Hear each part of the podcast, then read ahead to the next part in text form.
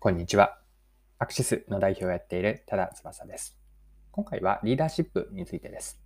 この内容からわかることなんですが、リーダーシップとは何か、まあ、リーダーシップの本質に迫れればなと思っていて、あとはリーダーの役割についても見ていきます。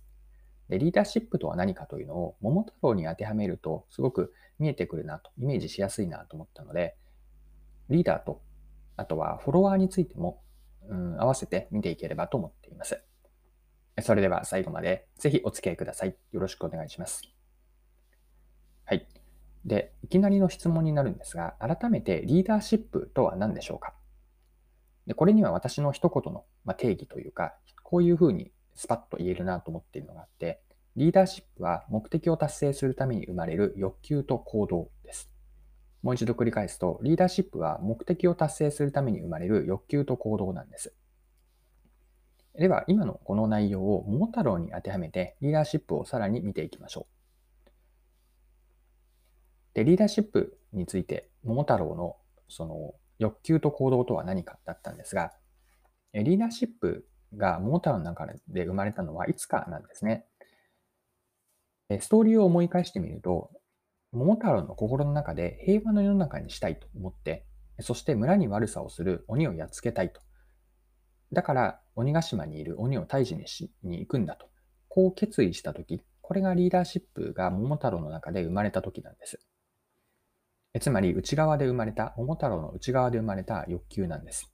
で、この欲求に突き動かされて、桃太郎はおじいさんとおばあさんに自分の決心を伝えて、鬼頭に、鬼ヶ島に向けて一歩を踏み出したわけです。で、ここまでの内容、桃太郎のリーダーシップを整理すると次のようになるんですが、桃太郎のまず目的は平和の世の中にしたいと思ったこと。そして出てきた欲求が鬼をやっつけたいと。そのための行動がおじいさんおばあさんにも決意を伝えて鬼ヶ島に旅立っていったわけです。はい。で、ここまでの内容からリーダーの役割についても考えてみたいと思っていて、これも結論になるんですが、私が思うリーダーの役割は突き詰めると次の3つなんです。1つ目が目指す先を示すことです。これはビジョンを描き示すことでもあります。二つ目の役割が自ら行動し人を動かしていくこと。三つ目が皆で理想の理想を実現させる。この四つですね。目指す先を示して人を動かして皆で理想を実現させる。これがリーダーの役割だと私は思っています。で、この三つは先ほどの桃太郎にも当てはまるんですね。まず最初の目指す先を示すとは、悪い鬼がいる鬼ヶ島のことで、これは抽象度を高めると、桃太郎が描いたビジョン。ビジョンというのは心から実現したい未来とか、心から実現したい世界観になるんですが、桃太郎が描いたビジョンというのは、人々が安心して誰もが幸せに暮らせる平和の世の中。これが目指す先を示したわけです。そして桃太郎は自らの意思で鬼退治をすると決意をし、途中で犬、猿、キジを仲間にしました。で、皆で鬼を退治し、平和の世の中を実現した。このように目指す先を示して、自ら行動し、人を動かした。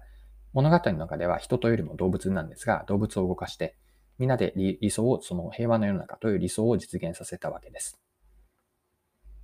で、ちょっと話を変えるんですが、フォロワーシップについて、カーネギーメロン大学のロバート・ケリー教授は、著書の指導力革命と、サブタイトルがリーダーシップからフォロワーシップへという本の中で、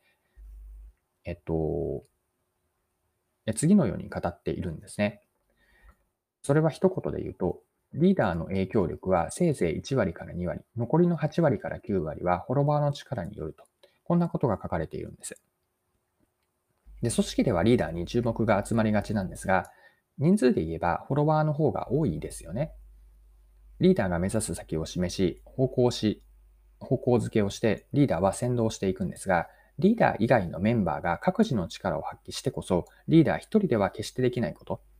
これが共有ビジョンの実現なんですが、これをみんなで実現していくわけです。でリーダーシップとフォロワーシップって相乗効果が起こるというのが大事だと思っていて、まあ、リーダーに問われるのは人を無理やり動かすというよりも、相手が自ら動きたくなるような雰囲気や環境、それを仕掛けを作っていくことなんです。フォロワーも受け身でのやらされ感とか嫌々ではなく、主体的に動くことが大事です。で、えっと、以上のようなうんと、リーダーシップとフォロワーシップの相乗効果が起こっているときに、組織とかチームに一体感が生まれて、結果としてみんなで理想が実現できるんです。はい。そろそろクロージングです。今回はリーダーシップと後半ではフォロワーシップについても見てきました。まあ、最後に内容を簡単にまとめておきます。リーダーシップとは何かこれは一言で言うと目的を達成するために生まれる欲求と行動です。でリーダーの役割もここから整理できたんですが、3つあると思っていて、リーダーの役割1つ目は目指す先を示すこと。2つ目が自ら行動し人を動かす。3つ目が皆で理想を実現させます。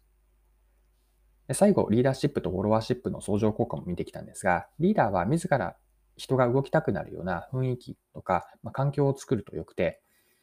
で一方のフォロワーもやらされ感とか受け身、いやいやではなくて主体的に動くことが大事です。